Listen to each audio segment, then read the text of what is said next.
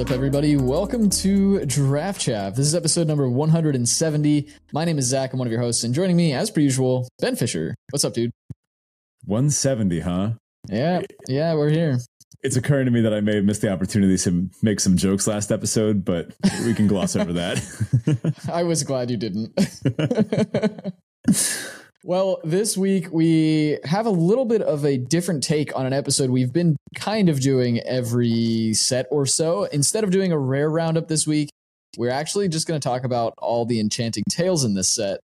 But before we do, our usual housekeeping, do check out the Discord if you're not already in there. We'd love to see you over there. Come say hi, chat about your trophy decks, your what's the picks, any sort of discussions you have around all these formats that we've come to be playing lately and with different rotations and things we've got a channel for that as well.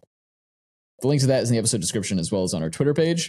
And if you'd like to support the show directly you can do so on patreon. Not right now but in about in november when we do our full relaunch for the patreon.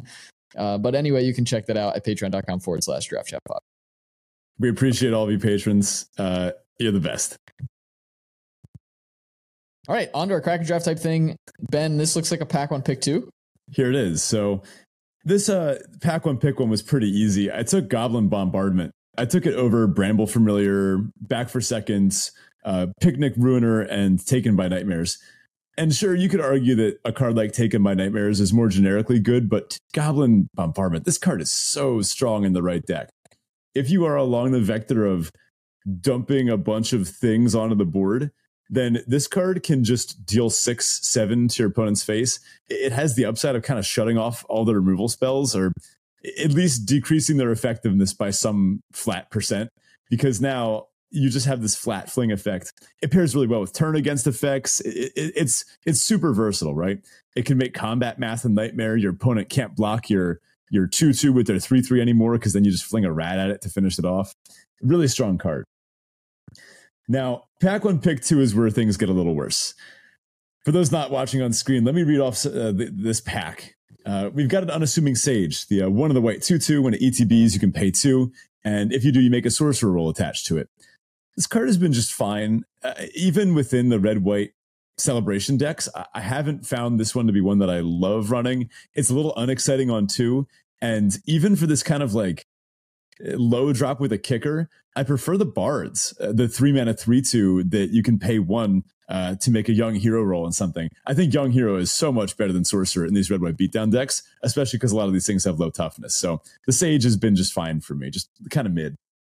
Yeah, I tend to agree with you. I do think there's a place for one copy of unassuming sage in those decks because the scry actually really helps you not drown in lands. Um, yeah. I've used that quite effectively to make sure that I'm actually casting spells and keeping celebration going.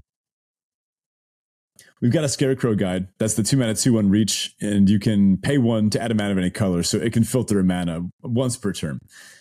This one I haven't needed to run yet, even in my most egregious splashy decks. I've been happy running prophetic prisms or uh, evolving wilds or something else. The the uh, the fawn has been rider fawn has been just fine too. Haven't had to stoop this low yet or I guess this high. Living Lectern. I haven't seen this card do much. There's not this this is like a little confusing vector here. If there was some sort of like artifact going to the graveyard thing happening, then I could see maybe this this working. There, there are some blue decks that can be, benefit from putting up a, a an 04 blocker early. But then I guess what are you supposed to do? Sack it once they once they have like a 4 4? at which point you're sacking to put a sorcerer roll on something and drawing a card. I don't know. That just puts you more behind. I, I don't like this card at all. Yeah, I played in blue red decks as essentially just a big wall to keep me from dying against aggro stuff in the beginning of the game, and then eventually later it becomes something I just bargain away when I have no other choice. Um, definitely not yeah. something to be taking this early. Now we've got a hopeful vigil here. I like this one. That's the one of the white uh, enchantment. ETB makes a two-two token with vigilance.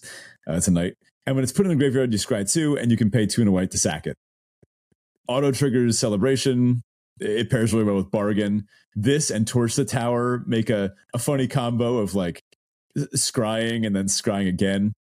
This is a nice little combo with stockpiling celebrants too, which also lets you scry and then functionally draws you this card as well. And a two mana two two is you know something that most red white decks can make good use of even on turn four or five. Gnawing crescendo is next up. The two in a red creatures you get control get 2 0 until end of turn. And then whenever non token creature you control dies, you get a rat. Uh, something a little funny about this effect you want this to be the last spell you cast during the game. So I don't really understand the whole whenever a non token thing dies, you get a rat. I get that it incentivizes your opponent to block your rats instead. So then your non token creatures get in. They're probably more valuable. They get to survive if your opponent blocks, such as that. It disincentivizes that those blocks a little bit. But uh, I, mean, it's just I upside. like it. Yeah, yeah, I guess it's upside. I just want this to be the last spell that I cast in a game. And I think some of its value is unfortunately concentrated in that second clause that doesn't actually do too much. Well, I don't know. I just think about it like an overrun effect without trample, and it has some upside in that if it doesn't end up closing the game out, you still have a board that you can run another gnawing crescendo into and still do just fine. That's true. I, have died to this card a handful of times, and if I was in like a significantly go wide black red rats factor, I would absolutely play one, maybe even two. Oh, I play I play at least one in every red white or red black deck. Wow. Okay, maybe I should value it a little higher then. I guess it is just like a, an effective it's, combat it's, trick too. Um, it's it's just like it's Imodane's Recruiter's little brother, basically. I mean, it's it's a finisher for the deck. You de- absolutely want one in all of your aggro decks. Imodane's Recruiter's little brother. Interesting. I, am gonna I'm gonna hold you to that one. Uh, Fell Horseman's next. That's the three mana three three. When it dies, it gets put on the bottom because it'd be really annoying if you could loop these. Uh, the sorcery adventure attached to it, Deathly Ride. You return target creature from your graveyard to your hand for one of the black. Uh, this one's just whatever. You know, if you have some good cards in your deck, uh, for example, I played one of these in that black white deck from our live draft with Eriette, and yeah, you could get back Eriette when your opponent inevitably tries to kill her. So it's fine, but nothing to write home about. Cooped up. That's the pacifism effect. The one in the white enchant creature can attack or block, uh, and then you can pay two in a white, exile it. I haven't gotten to do any of the tricks with this one yet. I've found that there's usually better things to do with my mana in these super aggressive red white decks that want this. But you can do the thing where you put the exile enchanted creature clause on the stack and then sack this to bargain to uh, kick a torch to the tower or something like that. So Cooped Up has some some funny play to it, although I haven't really seen anyone make use of it. Yeah, I think that it, they Wizards actually made it three mana uh, very specifically because three mana makes it just expensive enough that you very often would rather not bother doing that in conjunction with one of your bargain spells. You'd rather just bargain mm-hmm. something and then cast a creature and move on with your life. Brave the Wilds is up. That's the green sorcery. Uh, it has bargain. And if it was bargained, one of your lands becomes a 3 3 with haste. Uh, that's still a land. Uh, elemental. I don't think that matters. But And then you also get to search your library for a basic, reveal it, put in your hand, and shuffle. Fine in the multicolored piles. Not my favorite way. This is like middle of the road level splashing stuff. I, I do prefer Prophetic Prism, Treasure Makers, and E Wilds over this, but it's whatever. It's fine. Armory Mice. I'm, I'm continually going higher and higher on the mice. Uh, all the mice. The uncommon one, this one, the uh, the, the battle mouse at rare. Uh, mice are actually pretty good. Uh, this is often going to be a two mana three three attacker, and that's exactly what the red white wants to do yeah, again, not something you're taking this highly. Um, and you can see even with the 17 lands data that's up, this is average last seen at about seven. So you've got plenty yeah. of time to pick these up. Uh, not something I want to take pick two here, but um, they're really solid two drops in those red white decks. Yeah. Now we got a glass casket here as our first uncommon. Out of the commons, anything sticking out to you?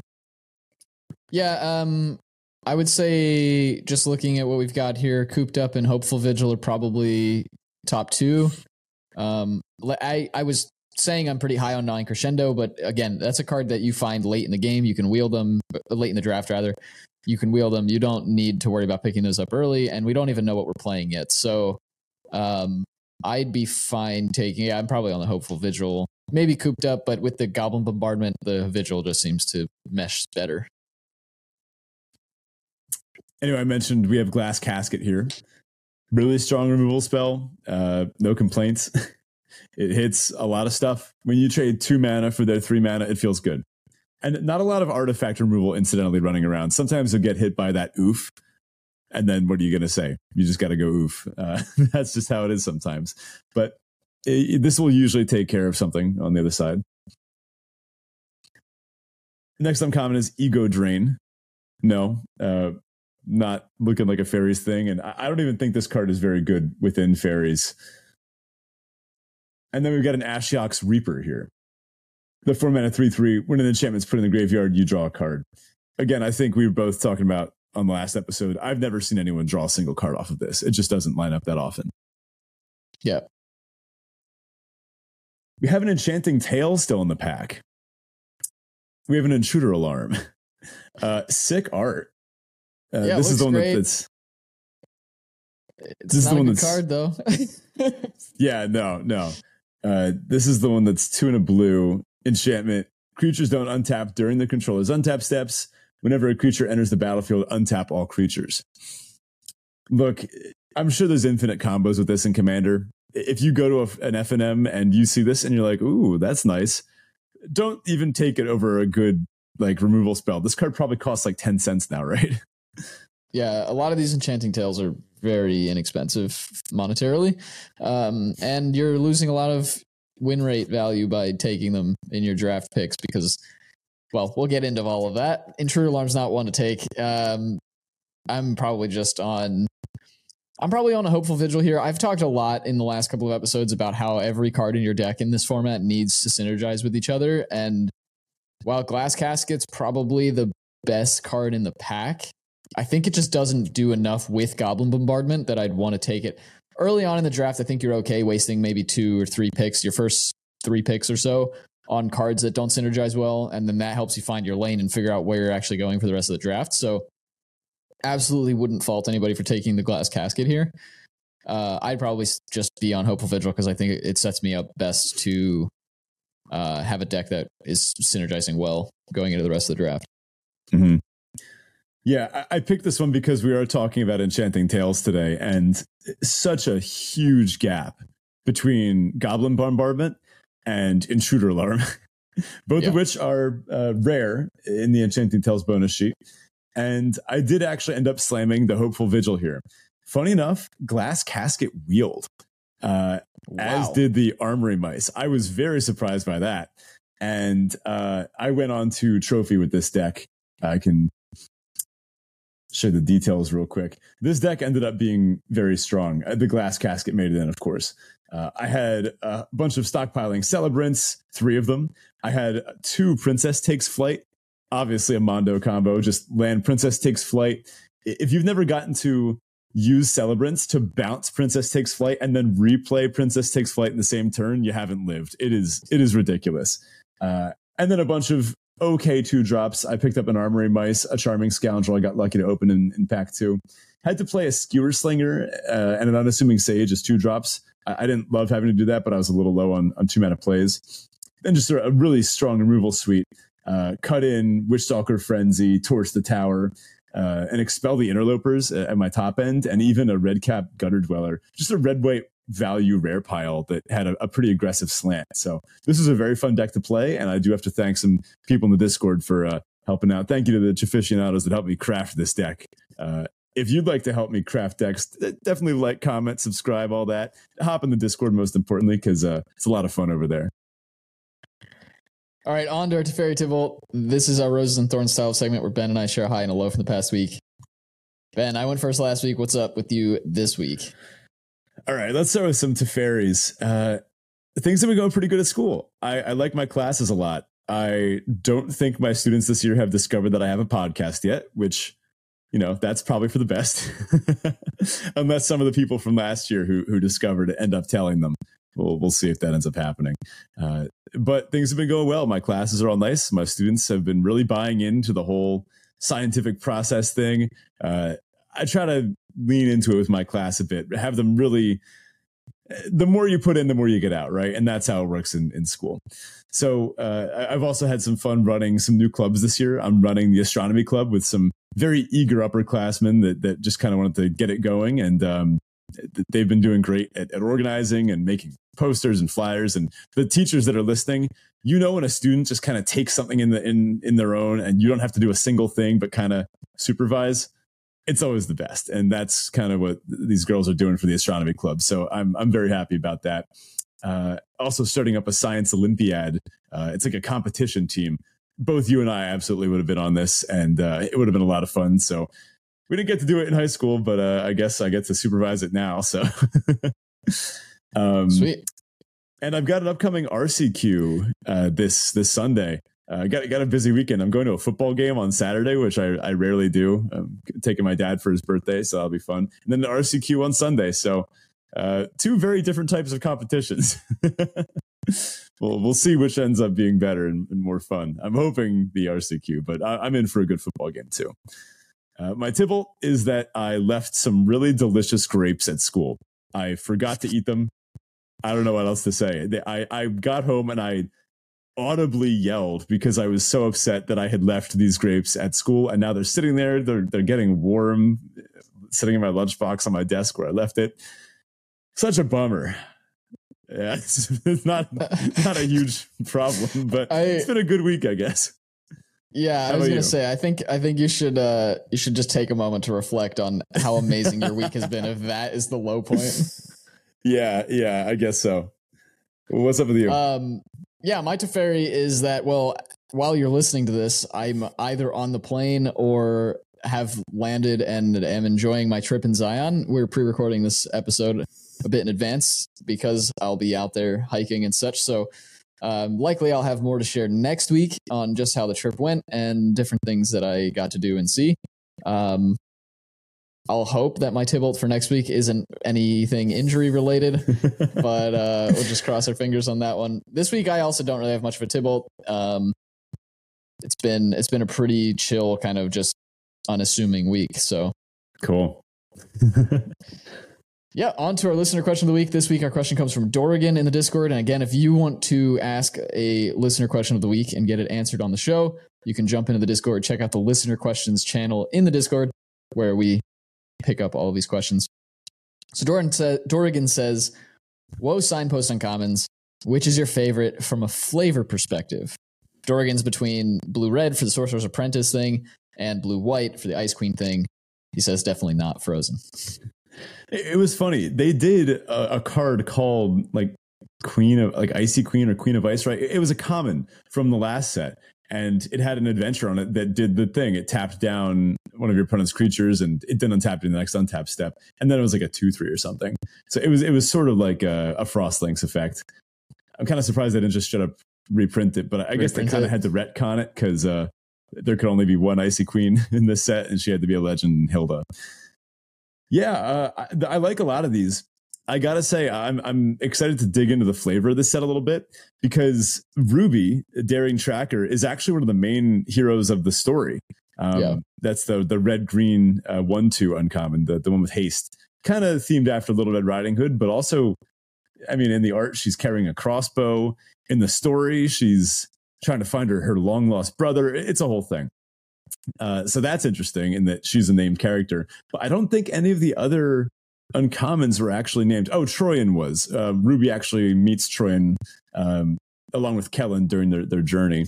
Uh, but the other ones, I don't think so. Some of them, they have their stories told by the cards, though. So, uh, Ash Party Crasher, for example, you can spot Ash on a whole bunch of different cards. Um, same with some of the other ones. Neva, Stalked by Nightmares. Totentanz has like a, a, whole bunch of them.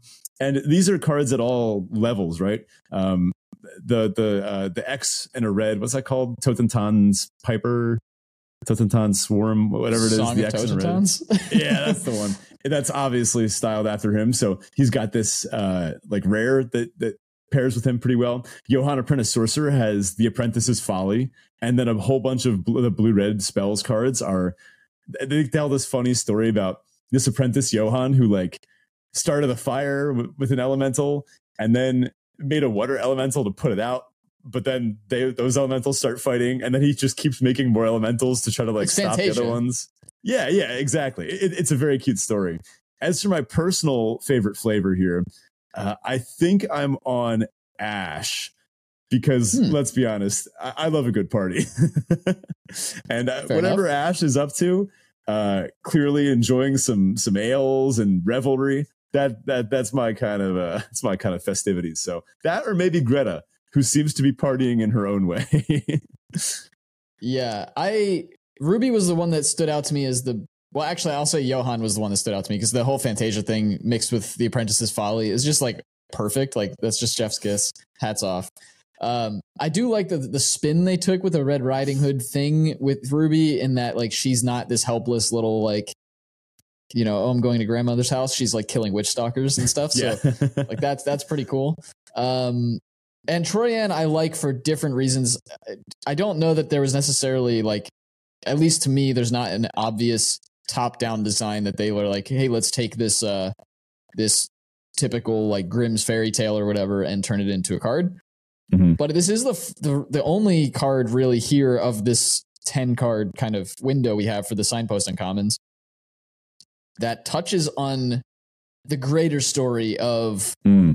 hey the multiverse is not so multi anymore and it, we have got some ways that non planeswalkers can move between planes yeah it's just like kind of dripped in here with troyan so I, I like that a lot um that that's good flavor for me that that kind of helps tie things into where the big arc of the story is going yeah some of these I find are really elegant designs. Neva stalked by nightmares. I, I want to know more. I almost want a side story just about what's happening there. Like, is she under the sleeping curse or is she under some other kind of curse? Is she being stalked? Syr Armont the Redeemer, what's going on there? Like, there's these these like w- witch knights or something in the background, and then like a, a little.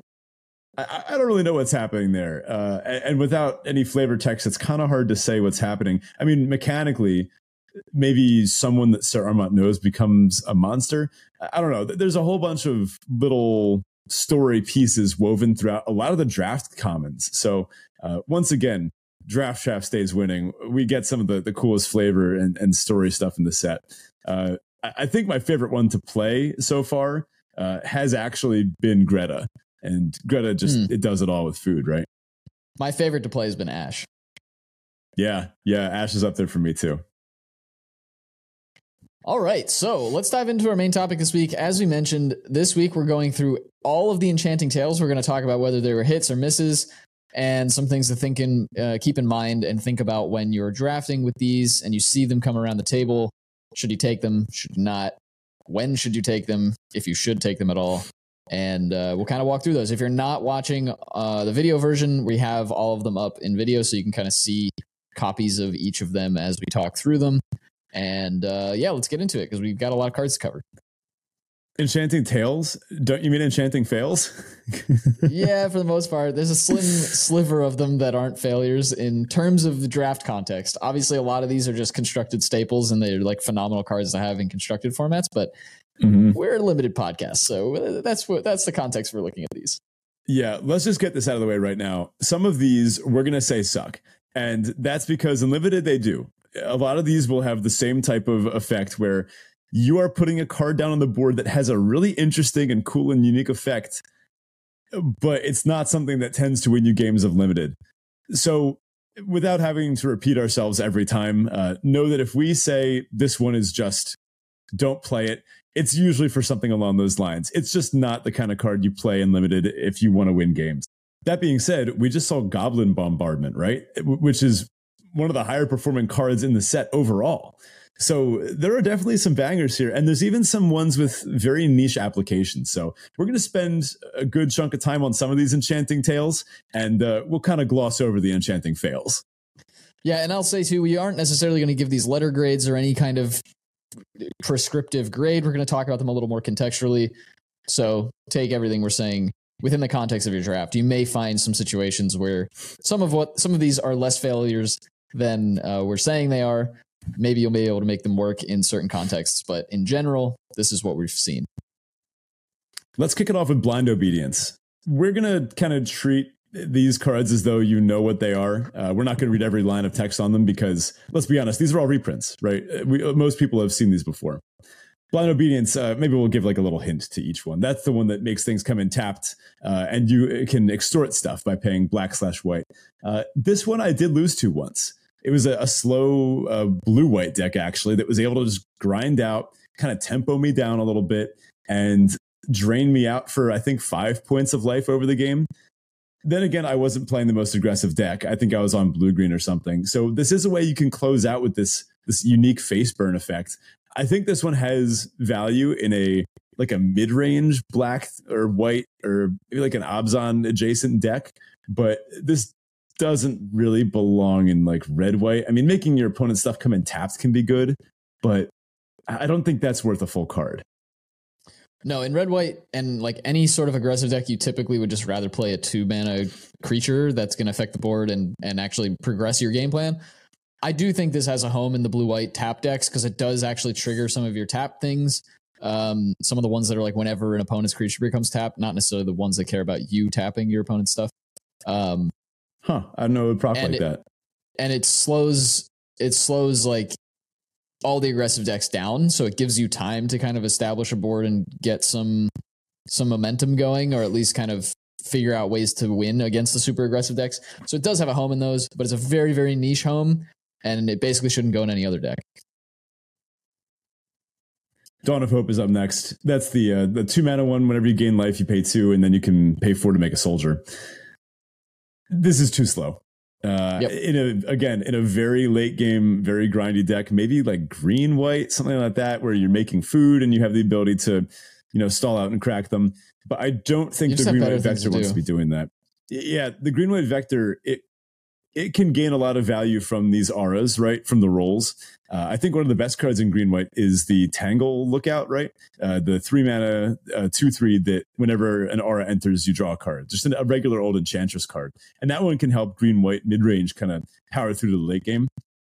I think something like that would be a much better engine than this because, uh, yeah, this is an enchantment, so it can of the Enchantress stuff. But paying for to make a 1 1 I don't know. This format just isn't really about that. It's also got way too many clarifying details, right? You have to have gained life a turn. Then you have to have two mana up that you want to spend to draw a card. Yeah. It's very slow, very relying on you to have this other thing. And this is not a life gain set. Yes, you can crack food to gain life. There are ways to gain life, Aeronauty, getting life link and such like that. But mm-hmm you're not having an easy time making sure you're gaining life every turn. And so this isn't like a reliable effect you can trigger. And to your point, six mana for the first one one, and then four mana after that for any one one is just not enough to win games in this format. Grasp of Fate is the next one. This one I think is the best so far. Uh, that's the yeah. three mana O ring. It, it, it's basically templated for Commander, where it says uh, you can exile up to one target non land permanent each player controls.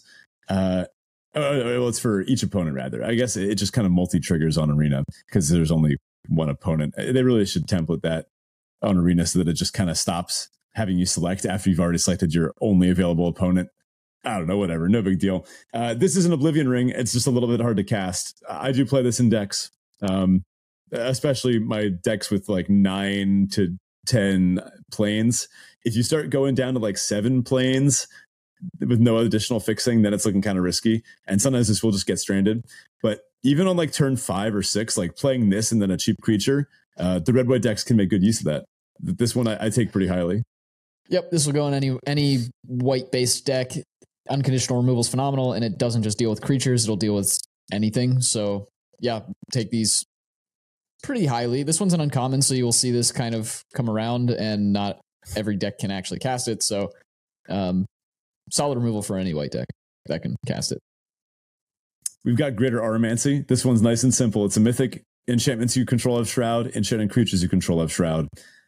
No one is going so deep into the Enchantress thing with auras that that you care for this effect. Nope. Plus, even if you did, it still wouldn't be worth the card. I mean, th- there's a, that green combat trick, right? Uh, where it gives um, the the noble roll and also hexproof for the turn. So and even that is a better card than this. Uh, take this one for your commander decks, like I don't know, tenth pick in in real life and paper, and just don't pick this on arena. This is one of the few that still has actual value, though. I think this is still a ten dollar card or plus. So, oh yeah, that doesn't surprise me. I, I did see that um, people were playing in historic the uh, the Catlock deck with nine lives plus uh, solemnity plus now greater auramancy uh, greater auramancy as a, an additional layer of protection for that deck so that's kind of funny if you feel like making your opponents miserable and not letting them play the game. So our next one here is Gryphonary. This is another one that's like you just you can't set this up enough. You can't reliably gain three life a turn enough in this deck in this format in white, right? The food decks typically aren't touching white, and so you may have an incidental food lying around that you can sack, and then oh great, you get a two-two Griffin. I've never seen this card work in this format. I haven't been able to make it work. I haven't tried to make it work. I don't think you should try. Mm-hmm. Maybe you could splash it in a blue green food deck or a green black food deck uh, if you have like some free sources anyway, and you're making like an absurd amount of food. But for the most part, I haven't found that I'm making an absurd amount of food. I found that I'm making a reasonable amount of food.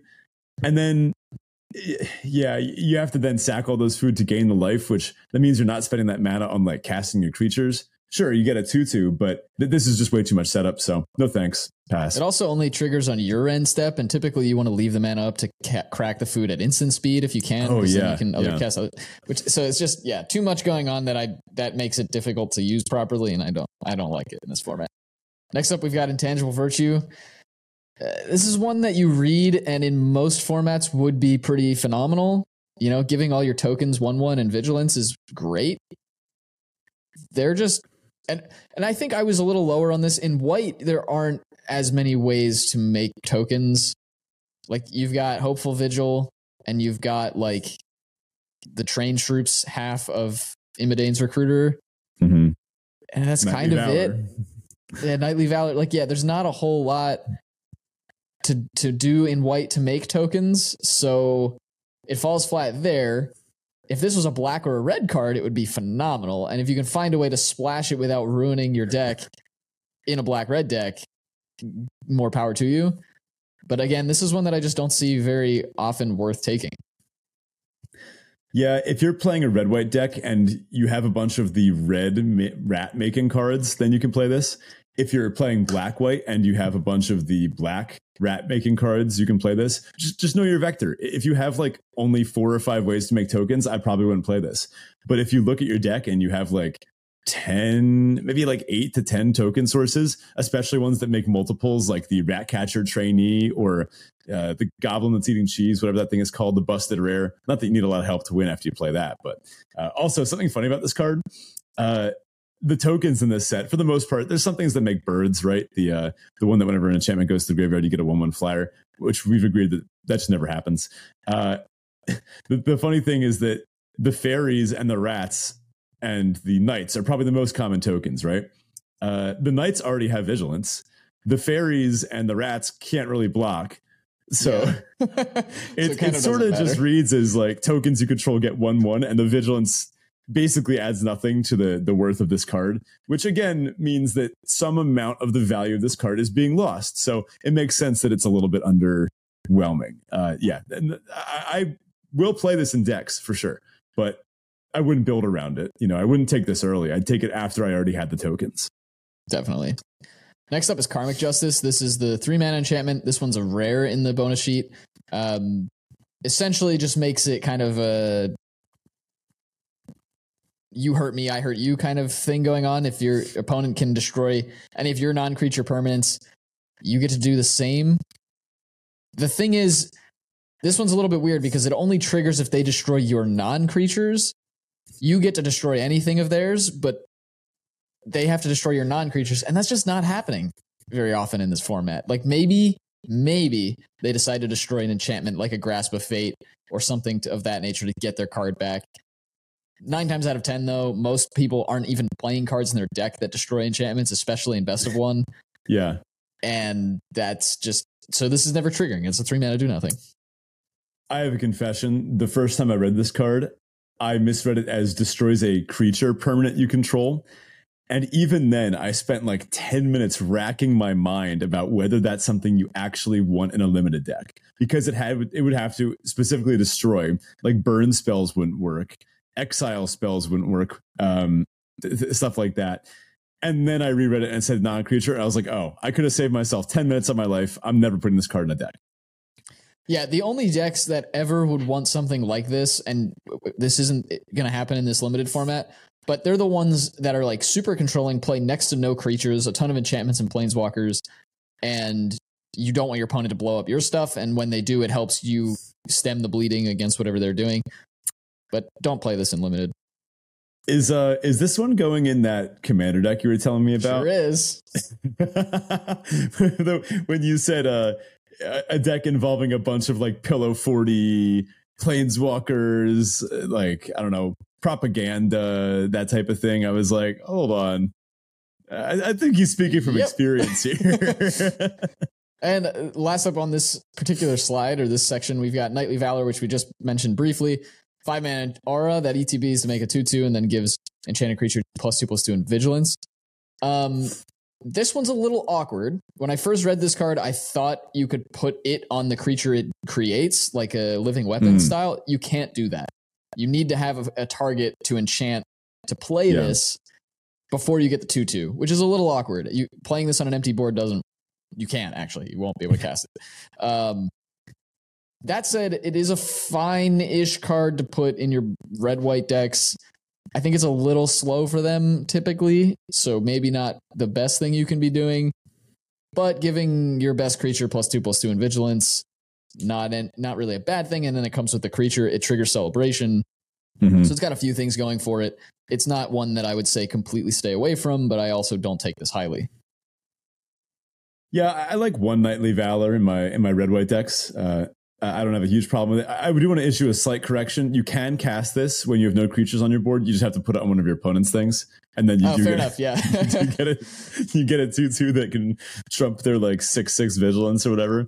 Uh, also, got to shout out. Uh, this one's got some real nice art. I like that kind of beautiful sunscape, uh, that castle in the background, these knights marching with their giant banners. Uh, the white ones on this slide, really, really fantastic art. These ones are are killer. I mean, the art on all of these that aren't the anime versions are pretty much all just absolute bombs. Like they're so good. Yeah, there's not a miss to be honest. Um, did we we recorded the pre-show a while back for uh, our thoughts on the anime version ones? Not yes. not the best. Uh, let's let's let's move on. Let's talk about land tax. White for an enchantment. Uh, this is the one where at the beginning of your upkeep, if an opponent has more lands than you, you get to tutor up three basics and then uh, put them in your hand. Now, usually this type of effect is what this is such a unique effect, right? If you're playing commander, this is great because it means you're going to hit all your land drops. You can pitch your lands to extra things. You can, with a looter, you can loot them away, or you can, I don't know, discard them down to fill your graveyard for to fill a delve ability, or like I don't know. You can abuse this effect more in other older formats in limited, in particular draft limited like this, I guess you're like tutoring out all your lands. Thinning isn't irrelevant. If you get to trigger this multiple turns in a row, then let, us say you're um, on the draw, right? You your opponent plays a land, uh, they pass the turn. You uh, untap. Well, you don't have anything in play. You play your first planes. You play land tax, and you say go. Your opponent has to say, "All right, I'm going to play my second land," but then they'll get to draw three. And then if I play my third, then they'll get to draw three. So once you start drawing such a volume of cards, you basically will always have seven cards in hand. You'll discard a bunch of lands, and you will eventually thin out all the basics from your deck. There are some decks that would actually want to do that. I just don't know if it's worth a card to do that. I mean, so that's you, exactly you never miss a land drop, right? Well, what you described is the ceiling on this card. You play it turn one. Yeah. Oh, oh yeah. While your opponent's yeah. on the play, you're on the draw and you play it turn one. That's and your the white deck. Gets. Yeah. What decks actually want to do that on turn one, as opposed to say play a one drop or just like keep up like an Archon's Glory? I don't know. Like like Crackety later in the game. Something. You yeah, you do this later in the game. You play this and it just doesn't matter because either you're at parity with lands or your opponent can just stop playing them because they have enough on board to do what they need to do anyway. So in the best scenario, I still don't exactly know what decks want this. The red white aggro mm-hmm. decks typically like sure they would they would appreciate maybe thinning the deck a little bit. But they're running and they're running like relatively few lands. You can get away with like 16 landers, 15 landers in this format. Um, but I think you'd just rather have a creature than this. and just like play your low land count and like you don't need that many lands, so drawing them doesn't really help you all that much. besides thinning the deck. I just don't think any deck in this format really wants this card.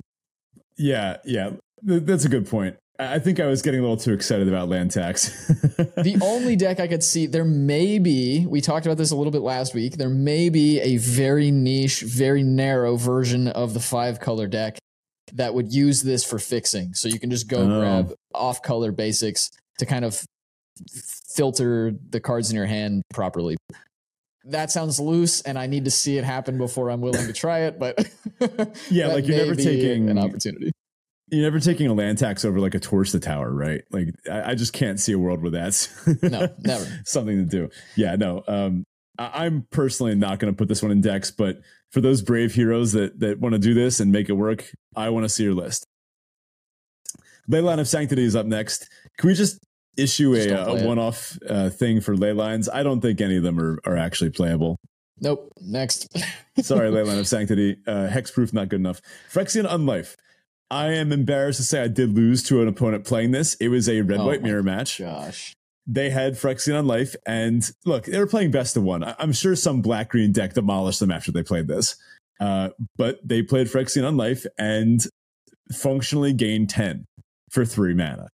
And I was like, well, but, we've been just like glass cannoning at each other, and they all of a sudden have 50% more life than they started with. So I'm just going to lose now. And I did because I couldn't block. I had a bunch of rats. so sure, but like that only works in that matchup. Even like the yeah, red white yeah. matchups, that doesn't work because they can just stop attacking and block you.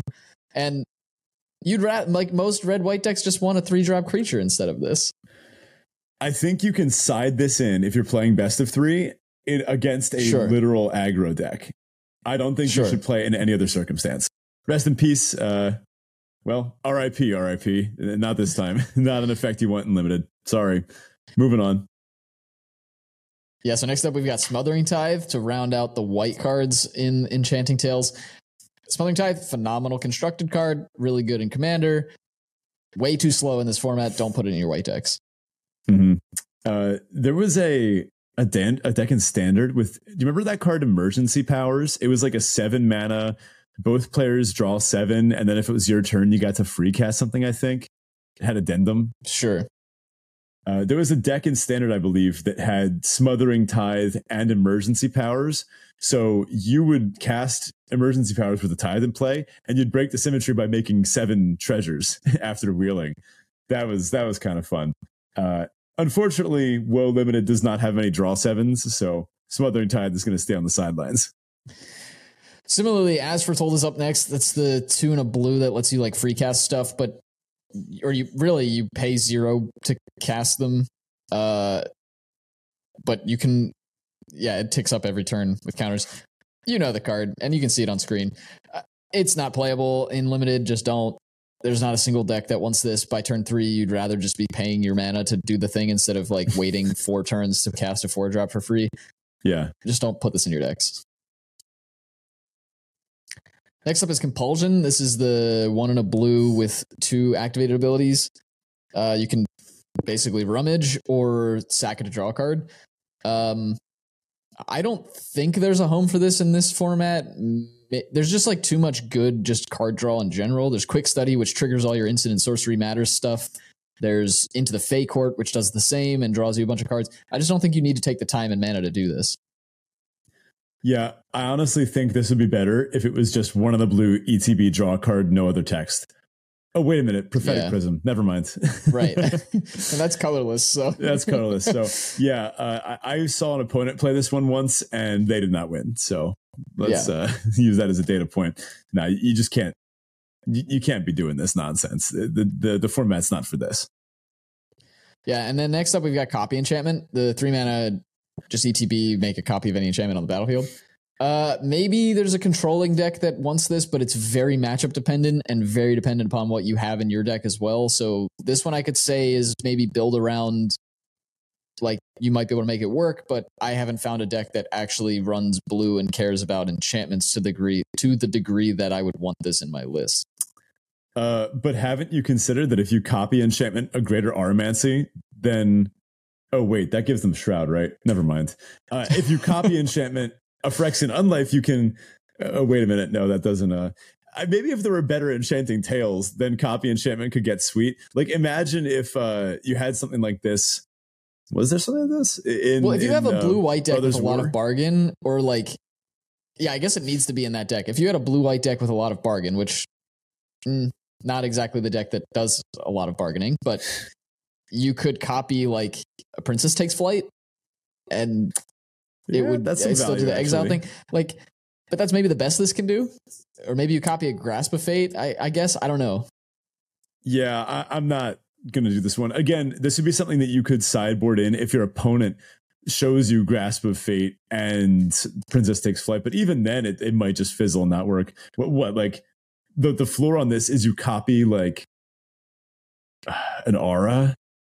No thanks. right? Yeah, no. Here's a good one Curiosity. That's the uh, the kind of looter one. It's one blue. You stick it on a creature as an aura, and whenever that thing deals damage to an opponent, you draw a card. Not combat damage. So the wombo combo is if you put it on the living catapult, then whenever you tap the living catapult to deal damage to your opponent, you get to draw a card. It's super sick. Probably the best thing the catapult can be doing is having a curiosity attached to it too. But honestly, I've just stuck this on a fairy a couple times, just on a cheap one to two mana fairy. And if you have a couple counter spells in hand, you're like, I can't lose, right? If they try to kill it, they lose out on tempo, on mana, and I'm drawing an extra card a turn. Also getting in for damage. Like you'll just win those games so easily. Yep. Yeah, this is one of the the better ones I've seen. Yeah, I like I like this one a lot. Forced fruition, I do not. Uh, that's the six mana. It says whenever an opponent casts a spell, that player draws seven cards are you interested in spending six mana to help your opponent draw more cards? Not even that. I get the joke, right? Like the, the joke is when the opponent casts the spell, by the time you have this on the battlefield, your opponent probably has somewhere between 15 and 23 cards left in their deck. So they can cast like three to four more spells, probably less, like two to three more spells in the game, unless they have a way to remove an enchantment unless they have a way to kill you prior. I mean, you just spent six mana to not affect the board. Do you trust that you're not dying on on the crackback? Yeah, not so much. Yeah, and what if their next two spells just win them the game? Then their next two spells drew them like half their deck. So then their next spell was even better. This might even draw them into their enchant removal card, right? Or, or some other way, like their oof or that uh the uh what is it, Hylda's Kiss or whatever. So, uh, not a big fan of this. I don't think I'd ever put this in a deck. But Ben, if you put it with our next card, then you're just doing the thing. yeah, it, eh, fraying sanity. When they have to discard down to hand size, then uh, it'll mill them out too. That that'd be a funny wombo combo. Fraying sanity is a three mana curse. Enchants a player at that player's end step. Uh, oh, sorry, that's actually each end step that player mills X, where X is the number of cards put in that graveyard from anywhere this turn. I forget the last set this was printed in, but I remember that this could actually kill you reasonably quickly. Was it Shadows of Innistrad? That like sounds like it makes sense. I it might have been the one that had Teferi's tutelage in it. Yeah, I that with this would recall. be ridiculous. uh, in whatever case, um, this can actually mill someone out fairly quickly provided that they're putting cards into their graveyard for whatever reason. That could it's be instants and sorceries. Oh yeah, if you play such that not a lot of stuff hits your board, a red white deck they just hold back for a little bit. Honestly, a red white deck doesn't care if they get milled. This is the sort of thing that it doesn't actually do anything until it wins you the game. So this means that you are spending a card to not actively like enact a game plan until it ends, right? Milling is just not. I, I, I think you need a ridiculously controlling blue deck for you to want to play this as your win condition. You would want like four to five counter spells and like ways to make sure your opponent was not going to be pressuring you at all. Maybe even like a board wipe or something. Uh, expel the interlopers. I, I want two board wipes before I put this into a deck because then with board wipes, this actually starts to get kind of cool. Yeah, I mean, I played against this card once, and I, it literally triggered one time to mill me for one, and then I was like, "Oh yeah, I can't play instants and sorceries right now," and then I just killed them with my creatures. it's like, It went like four or five turns went by and it never triggered again. Wow, the the day has come when Zach argues against the blue mill win condition. Who would have Well, thought? that's not this. This, this uh, like you said, this doesn't win you the game until it wins you the game. It's like it doesn't actually do anything. this isn't. What was that one? Patient rebuilding, I think it was the Yeah. three blue blue, and it would mill your opponent's stuff. And then whenever like a land went in their graveyard, you drew a card. I mean, that that was a good mill win condition because it was drawing you extra cards every turn. It was five mana, and you kind of slammed it after you'd already established some board presence. Now, this next one, hatching plans. I have had the opportunity to hatch some plans. Have you? Yes, I have. Uh, this one is good. This one is Yes. really, really, really good. This is maybe the best thing to bargain. No, this has got to be the best thing to bargain. I mean, some of these other cards, like Hopeful Vigil, what do they do when they bargain? They scry two. Wouldn't you rather ancestral yourself and just draw three cards? Uh, although some on Twitter apparently think that the best case to use ancestral is to target your opponent. Uh, I I'm not even going to wade into that discourse because uh, you know we've had enough discoursing on Twitter for a while. But hatching plans, yeah. Again, this one doesn't do anything when you play it. It's literally just one of the blue. That's it. It just sits there. But then when it's put in a graveyard, you draw three cards. Obviously, this works really well with the bargain vector. Blue doesn't have a ton of bargain cards that are super good, even like Diminisher, which I've gone way down on. Uh, I, I think this does pair really well with cards uh, that are cheap interaction. So Candy Grapple and Torch the Tower in particular. If you have either of those, you can pick up a Hatching Plans and just run it. Because uh, what pairs well with card draw? Cheap removal, right? Yeah, and then this is also just a card like most decks that are playing blue actually don't mind taking turn two off to do basically nothing. And so you just kind of throw this out early in the game. Even if you play it late and you have some bargain stuff, like you're likely to have some of those in your hand by later into the game. You just basically like let this sit on the battlefield until you have something to do with it. It, it doesn't really take up resources as it sits there. It's not it's just two mana. This isn't like a six mana force fruition that just doesn't do anything with you just spent turn six to do nothing. Like, yeah, maybe take turn two off, or you play this and then like play something else on like turn four or five. And maybe you like play this and bargain out a stopgap to tempo out your opponent on Yeah. the same term. Like it's there's just plenty you can you're not you're not losing much to put this in your deck and it gains you so much when you can use it. So uh, this is one of the better ones as well. Notice most of the ones we're saying are like pretty good or uncommon in this bonus sheet. Yeah, that that's a good point. I was actually thinking of that exact scenario with stopgap. I had a game where my opponent played a hatching plans on two, just like you said. I had been building out my board. They used stopgap sacking hatching plans to bounce it on my tokens, and then you know you draw a stopgap, draw four cards. I was like, okay, I'm not even Yeah. mad. Like that's awesome. So I'm going to shortcut our next four here. We've got Intruder Alarm, Kindred Discovery, Leyline of Anticipation, and Omniscience. Put none of these in your decks. Move on with your life. Uh, And just double checking. Intruder alarm. Yeah, we already talked about that one today. Kindred discovery. What you don't want to you don't want to put this in like a blue black fairies deck. For five mana, no, I just play into the Fae Court, draw three cards on the spot, and move on with my life. Good point. And we're certainly not putting a ley line or omniscience into our deck. Omniscience, look, it's just it's just too much. Oh, Rhystic study. Let's chat about this one. I, I haven't seen it in play yet. I, I don't have a lot of data on this, but I gotta say I haven't taken it, and I've had the opportunity to. I've seen it go pretty late. I think the general consensus is that it sucks, but I just feel like there's a world where this effect, three mana, your opponent's spells cost one more to cast. The thing is, this card is worse than that because it does have the drawback of your opponent can choose to cast a spell anyway and just let you draw. Uh, I guess particularly like a red white deck that doesn't care how many cards you have in hand when when you die to them.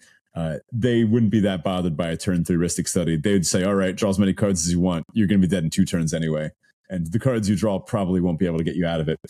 So I think this one is unplayable, but it's Rhystic Study. Can I dream a little bit? like, Well, I mean, most of us are familiar with Rhystic Study in a commander uh, context where you're drawing three cur- three extra cards a turn on it, and that is obviously very good. To put us into perspective, Rhystic Study on 17 lands currently doesn't have enough of them seen to have a game in hand win rate, but it has a oh, games Oh, wow. played win rate of 47.5%. It is currently the sixth worst card in the set. Wow. So- okay, so abysmal. Yeah, don't touch it. Spreading Seas is a funny one. Our last blue one here.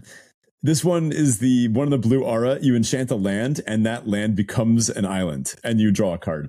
Kind of a funny bargain enabler. It's don't like it quite as much as hatching plans, but if you're on the play, your opponent plays like a mountain, and then you spreading seas it. Sometimes you just win that game for free. Like you- just auto win. Your opponent just scoops on the spot. They can't do a thing. They kept a hand with like three red cards and like a planes, and they're like, uh oh. um, plus, it draws you a card. Like the the investment's pretty low, and you can always bargain it away in the late game. You might even forget it's there. You can fix your own mana with this if you're playing like blue black and you need your second blue source. Just enchant one of your swamps. It's super versatile. Lowest it can do is just cycle for two, right?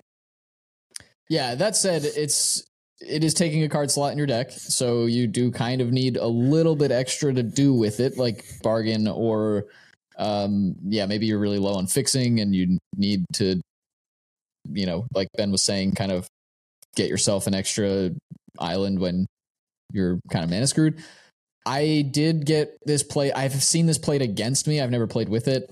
Um, I haven't found myself wanting to put it in any of my decks, but it it did get. I, it was played against me in in pretty successful fashion.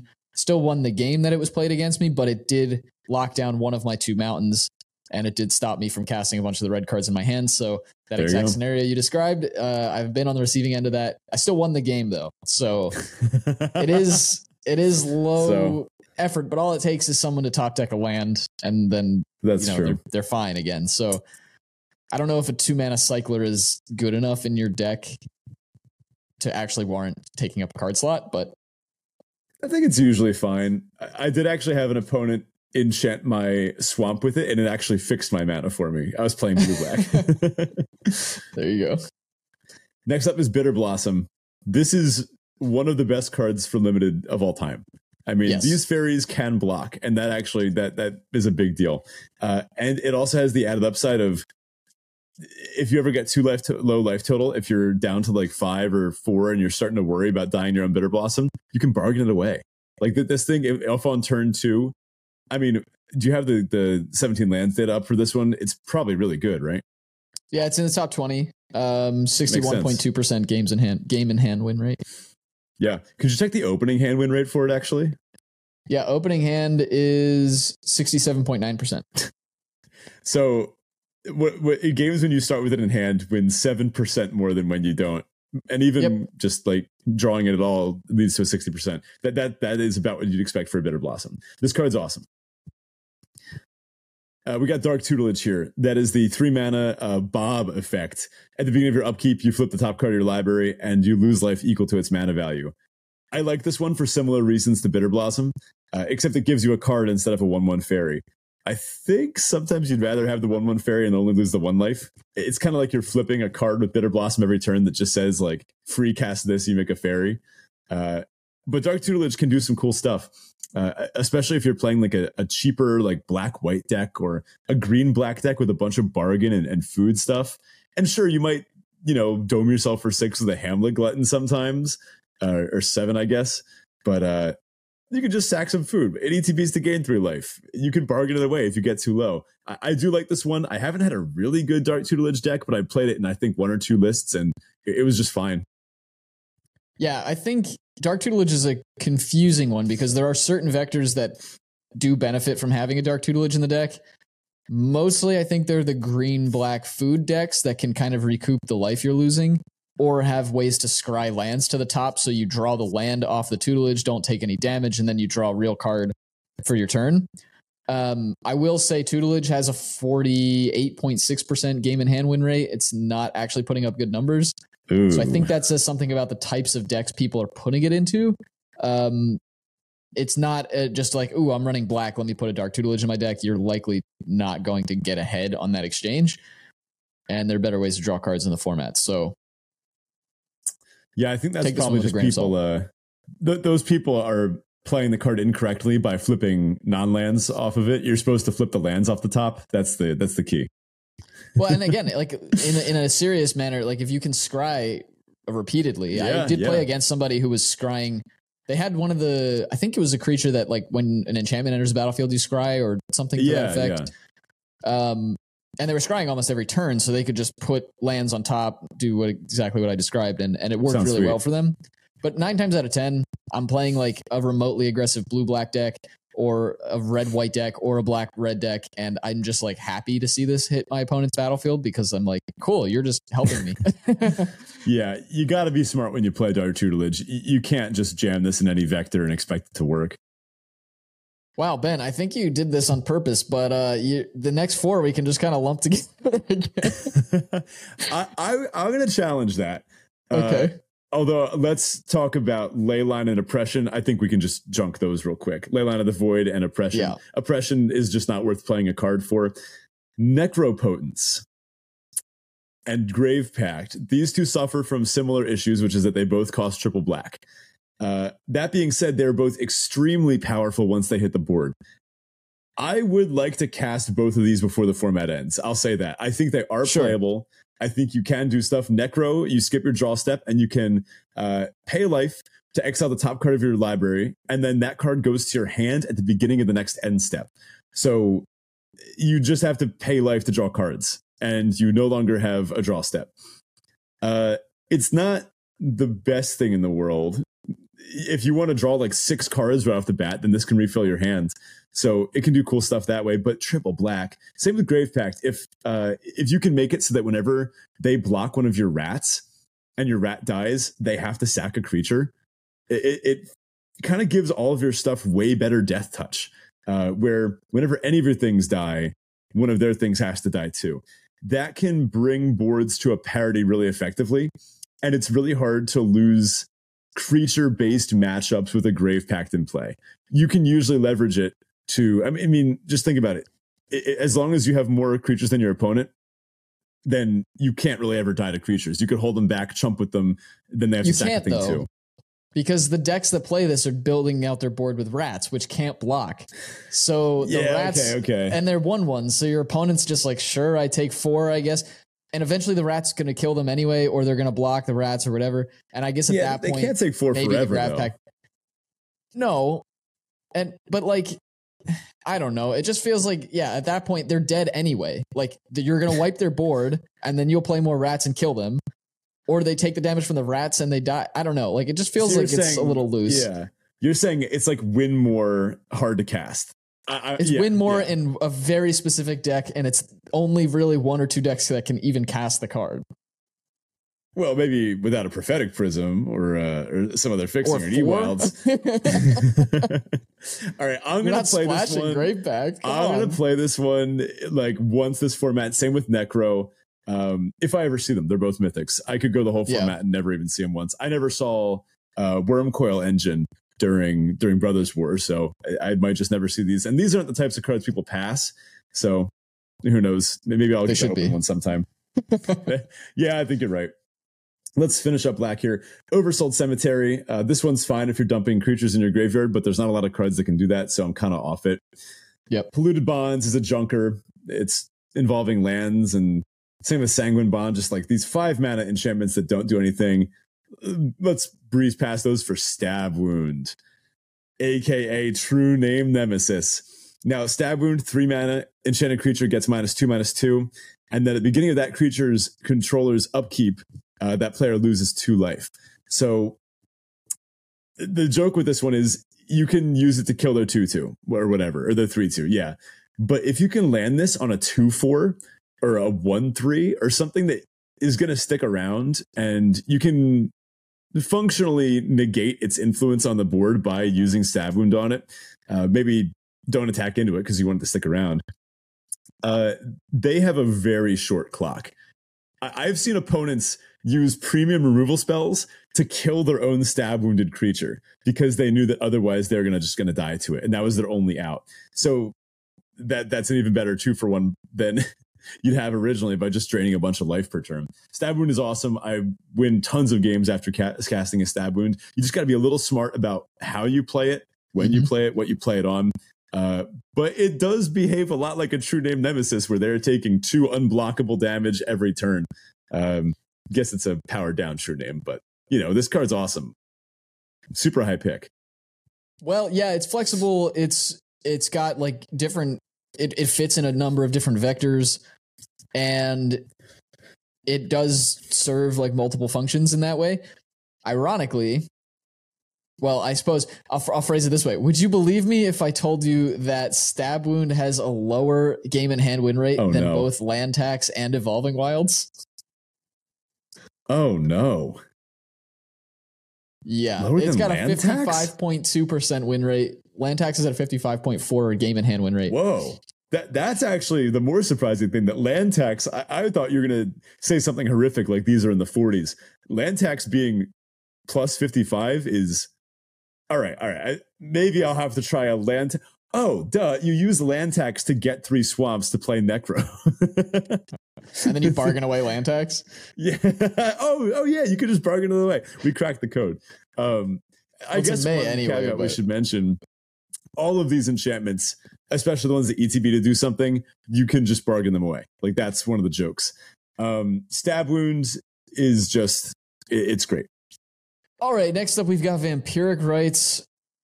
This one is in this format. It's kind of like Goblin Bombardment Light. Um, paying two mana to, and sacking a creature to do the thing is a lot more expensive than just being able to sack a creature. Sure, this Mhm. draws your card, which is way better than just pinging your opponent for one in most cases, but I haven't actually seen a deck that wants Vampiric Rites or does the thing with Vampiric Rites well. Because the decks that want Vampiric Rites traditionally are decks that make a bunch of tokens. The black decks that make a bunch of tokens in this format are making rats. Those are very aggressive decks. You kind of don't care about this effect in those decks.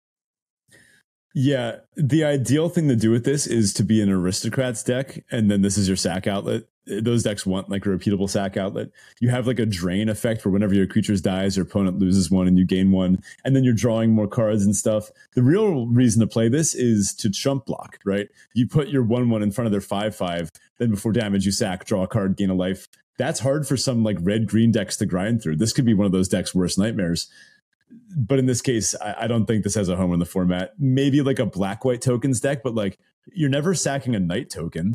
You can sack rats, but I don't know. I don't like block with them, format. so you lose that part of the, the equation. yeah, I don't like it.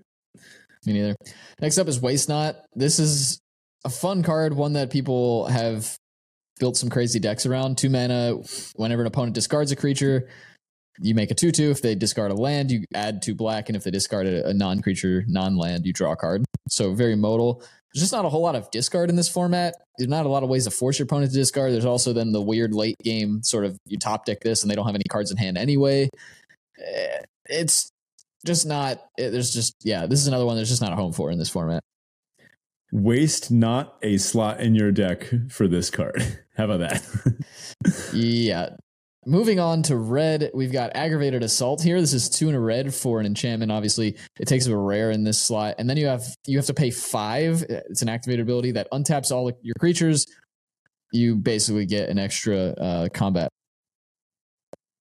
I mean, that can be effective. I just again, I think this is a card that the aggressive decks would just rather not have. Like you'd rather just have a creature than potentially wait to do this over eight mana. I don't know, it feels like very win more in those decks. Yeah, I will say I had an opponent cast this and I did lose to it once uh, after they had activated. They were beating me down with like it was like a like a mono red almost rare pile. It seemed like they were the only player at the table that were playing red. They had like the three three haste dragon celebrant guy, and I think they had the uh, the goblin three three the trash master guy. Like they, they were going to destroy me no matter what. And then they played this, and I was like, you know what? I think they were going to win regardless. That aligns with what you were saying. I can't see a red deck that wants to take off turn three to not affect the board, and then also take off turn five to functionally not affect the board. Well, if you're doing the turn five thing, like you better win the game. Yeah, yeah, So this is really, again, I would rather have a gnawing crescendo most of the time than this. yeah. I agree. Definitely an Imidane's recruiter. Oh yeah. Next up, we've got Blood Moon. Don't don't put in your decks. It's just not. We're playing limited here. Like, what are you doing? Good art though. Dragon Mantle. This one's whatever. You can put it in your red decks. It's a cantrip for cheap, just one red. This is good in the celebration decks because it adds an extra permanent to the field, draws you a card, gives something fire breathing that can be uh, valuable, unlike a trampler. So red green can make some use of this. This one's just fine though, like cuttable for sure. Unless you have a Kellen. If you have Kellen, this card is stupid good. Oh, that thing has double strike, right? It sure does. Oh, and okay. it like reanimates yeah. stuff. I think. Uh, yeah, I, I had it played against me with a Kellen in pre-release, and it was just ridiculously good. That sounds kind of cool. Fiery Emancipation, three red, red, red. It triples the damage your stuff deals. Burn spells, creatures. I did try to make this one work. I played four copies of the uh, the the catapult, and I was like, oh, I can I can like tap to deal three damage instead of one. Uh, my opponent killed all my catapults and countered emancipation, so uh, I'm gonna go with a uh, no on this one. the decks that I actually I've seen this played against me, and it was actually quite um, nerve wracking. And I don't remember if I actually think I ended up winning that game but they they played this in a red green deck that had a ton of ramp, Utopia Sprawl, Root Rider oh, Fawns, okay. and then you just play it on turn four, and everything after that is like I, I everything's lethal. That's kind of cool. So, um, it also had like a Garruk's Uprising, so it was like one of those like four power or greater decks, but then it ran this. Yeah, literally everything was lethal. Um, I still think I won that game though. So, yeah. Again, let's just use the uh, torch the tower test. I would not take this over a torch the tower. No. The next two, Goblin Bombardment and Impact Tremors. These two share the exact same vector, and that's rats uh, slash the hyper aggressive red decks, which can be red white or red black. I've played both of these in red white, and both have done well. Goblin Bombardment is much better. Uh, this one, you don't need the creature to enter after the Impact Tremor. Uh, which is a little awkward bit of impact tremors. But sometimes your red white deck, you just don't have anything to do on turn two, and you're like, okay, impact tremors. Then you make like five creatures over the next couple turns, and two mana deal five to your opponent. Yeah, that's worth playing. It, it really puts this clock on this inevitability that some decks just can't outpace it. Goblin Bombardment fulfills a very similar role, but it is just so much better because that one damage can go to any target. So Go- uh, B- Goblin Bombardment is better in vacuum, but I do play both of these in my red, white, and red aggressive decks. Yeah, absolutely. Moving on, we've got Leyline of Lightning, Mana Flare. Neither of these are playable. Just don't touch them. Let you know, Mana Flare is a fun one if you're actually drafting in paper and you want it for constructed, not a limited card. Um, we've got Raid Bombardment, which is the third of this kind of trio the Goblin Bombardment, Impact Tremors, Raid Bombardment. All three of these go into the same decks. And uh, if you're going heavy rats, Raid Bombardment will do phenomenal things for you, whether get, the rats get blocked or not. They're still taking one. Um, this does have the flexibility of also hitting planeswalkers. Uh, not that that's a thing now that we have one one per set essentially uh, going forward. So um, probably won't matter about that. But hey, yeah, making sure you get in for one no matter what is still going to be very effective and will help you win games. Funny enough, impact tremors plus raid bombardment kind of equals a goblin bombardment in my mind I, on power level and uh, card quality. I, I think goblin bombardment is still better than this one too. Well, the fun part is that like you put impact tremors down, then you play raid bombardment, and then you just make a bunch of rats, and like you're hitting one when they ETB, and then, and if you have the Goblin Bombardment out too, like if you have all three, then you attack with the rats. Even if they get blocked, you sack on. them. You, hey, I mean, two of them are uncommon, so it can happen. It can, but then you are spending a lot of time playing these non-board affecting yeah, things.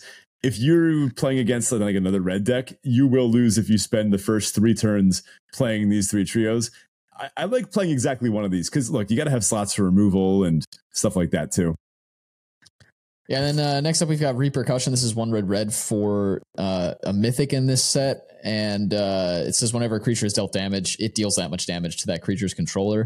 This is also your creatures, so this is like a synergistic thing. It will hurt, hurt you as well. It, don't put this in your decks. it's not. yeah. It.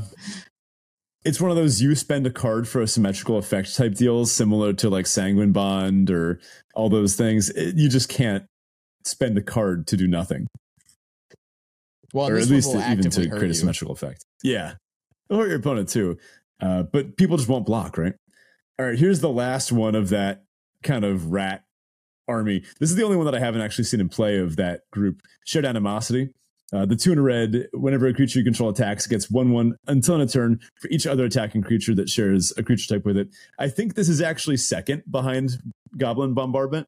Uh, I think it's uh, power ranking wise Goblin Bombardment, then Shared Animosity, then Impact Tremors, then Raid Bombardment. Although I'm not too sure about the last two, those could be flipped. This one is good because, well, first of all, this one is going only in rats, right? You can't, maybe you get like a red white mice deck or a red white humans deck, but even then, you gotta, it has to be a really weird draft for you to wind up with that.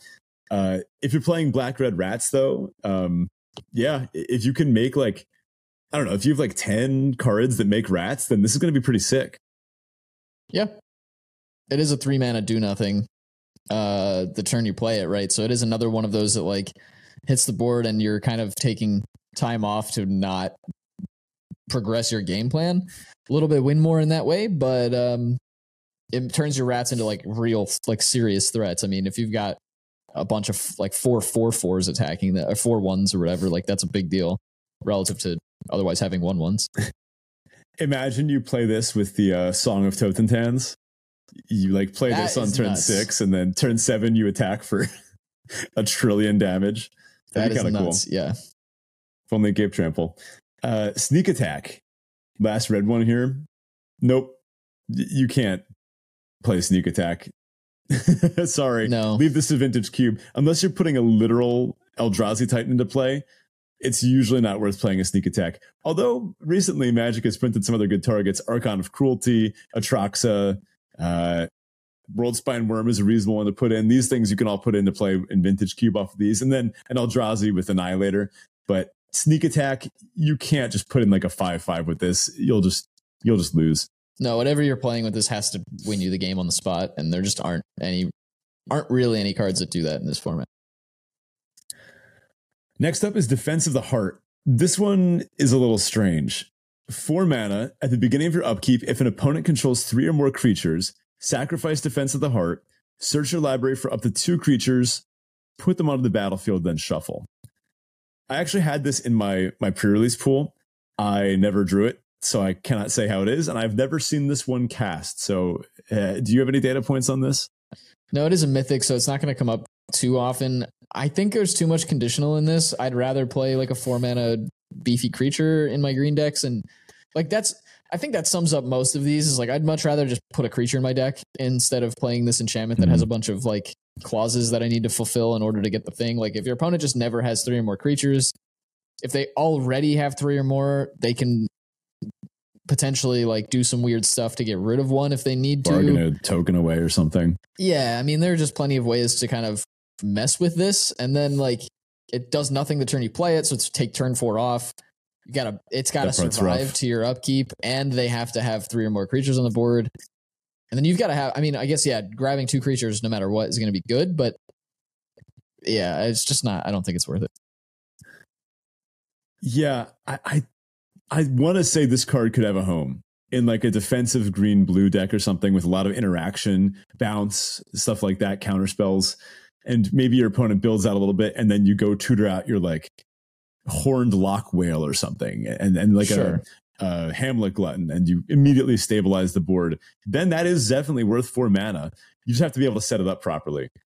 I, Yeah, I I just, just haven't the gotten the chance. to. Removal in this format is too efficient. I think like you go Mhm. through all that work and then your opponent just stopgaps your glutton or your horn lock Yeah. whale or whatever. Which I guess those aren't great stopgap targets, but maybe they just cast a cooped up. you just went through Yeah. all this work and now they just lock your creature down. or a Song of Totentanz or a Rat Yeah. Overrun or whatever. Yeah. Um, it's slow. It's not. Yeah, it's. I, I'm not a fan. doubling season. Uh, let's just say our piece for this and the two adjacent cards to it. Um, none of these are playable. You don't really make. I, I don't think even with like gruff triplets or like a red green rats deck or like a white green like a five mana thing. By this point, you've already made as many tokens of rats and knights as you want. You're not doubling counters. Counters aren't really a thing in this set. Roles kind of take the place of that. So nope, not interested in any of these. Nope. So next up, we've got Garruk's Uprising. This one I think is playable. It's the three mana that power four greater matters. You just draw a Hmm. bunch of cards. The creatures you control have trample part is usually not relevant because most of the green creatures in this format seem to have trample already. Uh, the Or a ones that monster you're putting in role these decks. Or a monster role, yeah. So uh, the trample part's not super relevant, but it is a great way to recur cards um, in those decks, and a lot of those decks, it's it's pretty easy to put four power creatures in your deck. So um, I do like Garruk's Uprising. It's not usually a three mana do nothing. Like at least it's going to cantrip most of the Mm-hmm. time, and then like it'll sit around and collect value as you continue to play your game plan. So this one's fine. uh, you know, I just realized that's in the Draft Chaff Cube. We get a new art, a new promo. Yeah. Sweet. Sure is. Uh, next up, we've got Ground Seal. This is one in a green for a similar-ish effect. Uh, ETB, draw card, and then uh, cards and graveyards can't be targets of spells or abilities. This one feels very sideboardy to me. I haven't bothered putting it any in my decks. Don't think it's worth really putting taking a card slot in your deck unless you know you're against a Yeah. deck that cares a lot about targeting cards in graveyards. There just aren't very many of those in this format. What if your opponent had the uncommon uh, back for seconds, right? Sure. Yeah. Like, what if they had like, what if you saw two of them? Then I might side this in. If I had seen both that and I had a bunch of bargain stuff, because ETB it draws a card and then you can bargain the way later when, well, I guess then that would unlock their back for seconds, whatever. I don't know. This one doesn't seem great to me. Yeah, and then the next two are Hardened Scales and Leyline of Abundance. We kind of lumped all the ley lines together, not really playable. Hardened Scales falls into the doubling season kind of thing. They're just one one counters aren't a thing in this format. Like you just almost never see them. There are a few cards that do make them. There are some other the green cards like oh, I think Elusive Otter might be one, and then there's the one that like distribute three plus one plus one counters on up to things. Sure. Picnic Ruiner, yeah. That There- one, if, yeah. if you had like three Picnic Ruiners and then maybe it's Hardened worth Scales. the card slot. Yeah, yeah. I mean, Yeah. there may be a vector in which Hardened Scales is actually worth the card slot in your deck. I haven't seen the support for it, and I don't think it's worth. This is uh, uh, we talked about it on some of the uh, earlier ones. This is one that you don't take highly and then try to build the deck around. It's like, oh, hey, look, I have two or three picnic ruiners. I've got an elusive otter or whatever. I can see a way to make a bunch of counters.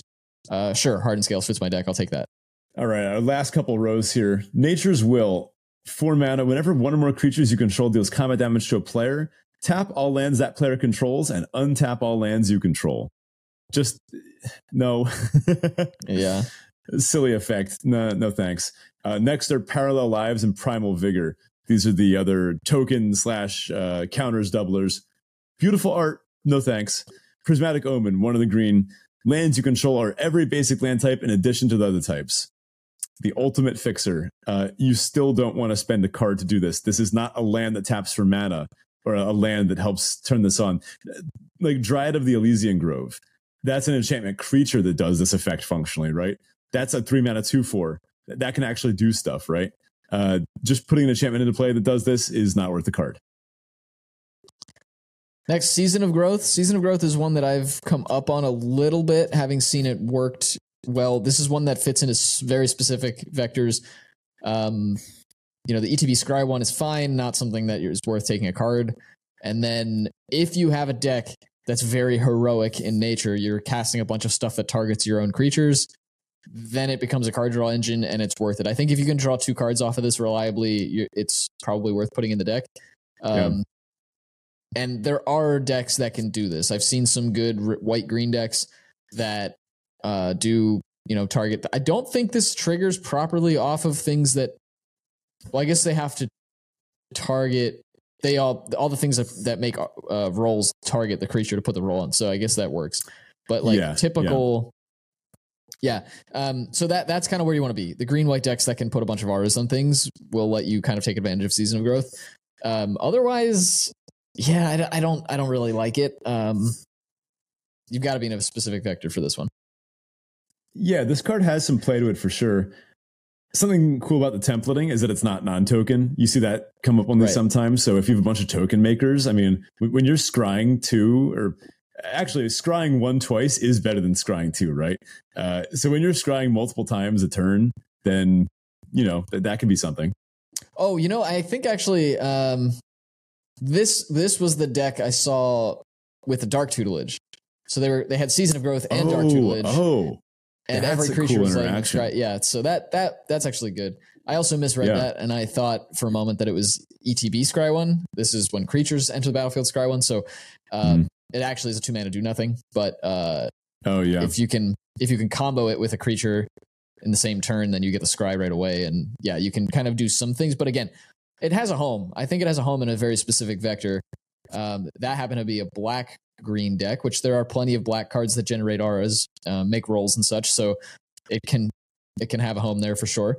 Uh, but be very careful about again what your deck is doing and does this card synergize with the rest of your deck effectively. Next up, we've got Unnatural Growth. This is the one quad green. So it's five mana card. Uh, at the beginning of each combat, double the power and toughness of each creature you control until end of turn. This can be a game ender, but it lo- it's actually a trap. Like it, it looks like it's like, oh crap! Like I get to pay five mana and then double all my things every turn. Yeah, it it feels like a trap to me. I mean, I have For seen sure. it played against me once, and I'm pretty sure I lost that game. But like, I don't know, probably just to win more. Yeah, let's be honest. This doesn't cost five. You're playing this like on turn 10 when Right. you have your quadruple green, or maybe you fix with a prismatic omen or some junk like that. Uh, The casting cost in green isn't as egregious as like the necropotence casting cost. Right. Because green tends to have more filtering and even mana dorks that can help tap for additional green pips. Uh, even our next card, Utopia Sprawl, can help with this. So again, I think you could try this in a certain deck, but you need other things to help. Like if this just doubles your power, it doesn't always change the combat math that much. Maybe if you combine this with tramplers or with flyers or something else, but then again, like you said, that's pretty win more. I- I'm not interested in this card ever. Like again, the torch the tower test. I would take torch the tower over this every single time. Yeah, I think there is a deck that I would take this over Torch the Tower, but if we're talking pack one, pick one, I'm taking Torch the Tower. But that's almost all of these are build arounds if they're playable at all. So Yeah. I do think like, I mean, it doubles power and toughness, so it does kind of change combat math. I mean, it forces your opponents to block. You don't want to get smacked with like a four four that's now attacking as an eight eight.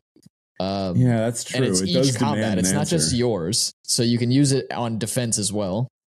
Oh, I, I missed that each combat. They're not usually templated that way. Okay. I, I do remember when this was originally printed in limited, it was a, a huge groan when your opponent would land it. All right, maybe maybe I'll try this one once and and see if I can get it to work. But that casting cost is rough. Oh yeah. Well, and and you have to remember too, like this is the deck that also has access to our next card.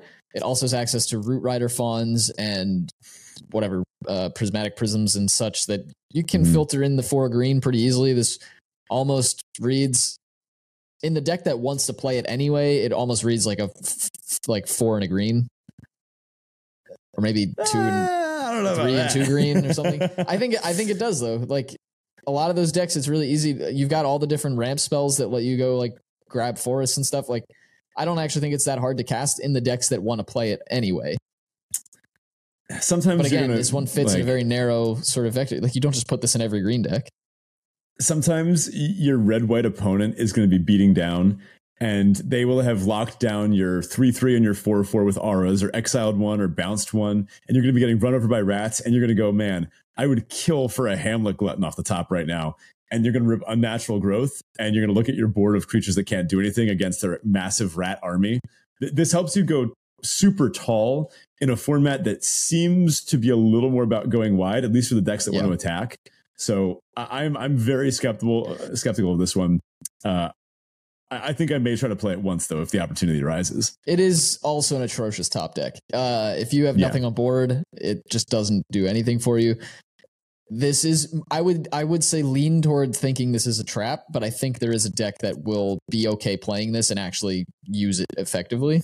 Um, but if you never take it in the format, I think you're probably still just doing fine.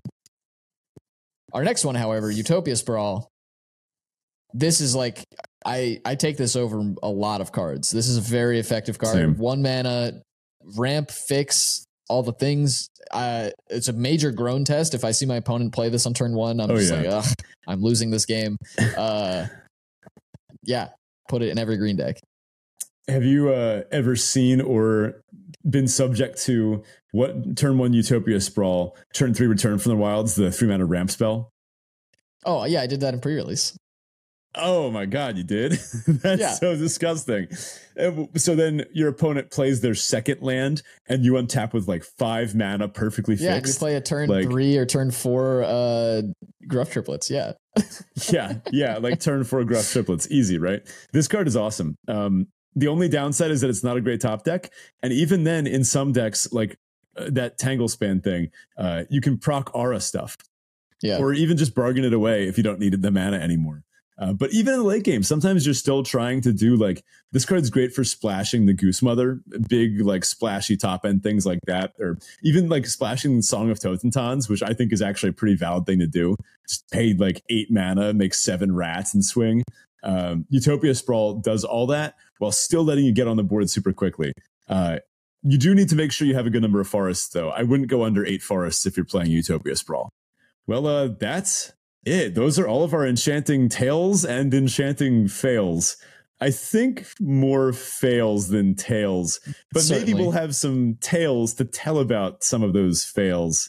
If all else fails, we'll, uh, I don't know, we'll, we'll, we'll be the tail end of the joke, I guess. Oh God. Uh, um. All right. I think we have an hour and a half limit for you these days. you start spewing nonsense. Past that, past that, I start getting weird. oh man. Anyway, I mean, I appreciate the uh, I appreciate the puns. Um, that's it for us though this week. Thank you so much for listening. Do check us out in the Discord if you haven't been there already. Um, again, the link to that is in the episode description as well as on our Twitter page. Go check out the Patreon. Get ready for the relaunch of that. We're very excited. Don't forget limited edition pins to people who sign up during the launch and pre-existing patrons. Um, and then uh, if you want to find us on social media, you can find us on Twitter or X or whatever at Draft Chaff Pod. Thanks, folks, and we'll catch you next week. All right, I have a uh, I have a help request in my sign off today. I teach, right? I work at a high school. I bring lunch most days. Some days I buy lunch from the te- teacher cafeteria. They got a guy in there who makes good stuff, as I mentioned today in my long-winded pre-show recording about grapes and such off. But um, I'm curious. I- I've started eating less, not fully gluten-free. Um, I do not have celiacs, but I I found that eating less straight up bread has vastly improved my my daily uh, life. So, uh, and I'm also lactose intolerant, which does really cut down my sandwich options when casual bread and cheese no longer leads to the best afternoons for me. So, what I'm curious about, maybe if anyone else out there has, uh, you know, similar afflictions, or maybe if you just eat lunches that are separate from that, I'm curious. People that like bring lunches to work, what do you people eat for lunch? Because the more I meet like adults in working life, the more I realize everyone has like I, I've met some teachers in my school who will eat just peanut butter and, and crackers, and that is their lunch. And they survive and thrive off that. And then I meet other people that Thrive? carefully meal prep. well, yeah, thrive might be an exaggeration, but they're well beloved teachers that do this. I, I meet other people that, that they carefully craft their meal preps, like down to calorie counting and, and every last detail accounted for. So I, I know where you fall on the end of that spectrum. I am curious uh, for A, what other people do for their lunch breaks. Uh, and B, do you have any recs for me? Because uh, ideally, ones that are dairy and gluten free. Um, I know chicken and rice I've gotten as, as one of my pieces of advice once. So uh, curious to hear what people's takes on this are. Maybe toss this in the random channel in Discord. Do you want my advice now, or do you want Yeah, me to go in the it. Discord? Okay. Oh, um, yeah, yeah. Well, you have to do that too, you know. but Well, uh, there's this awesome snack actually that's gluten free and dairy free. They're called grapes. Have you ever considered bringing grapes?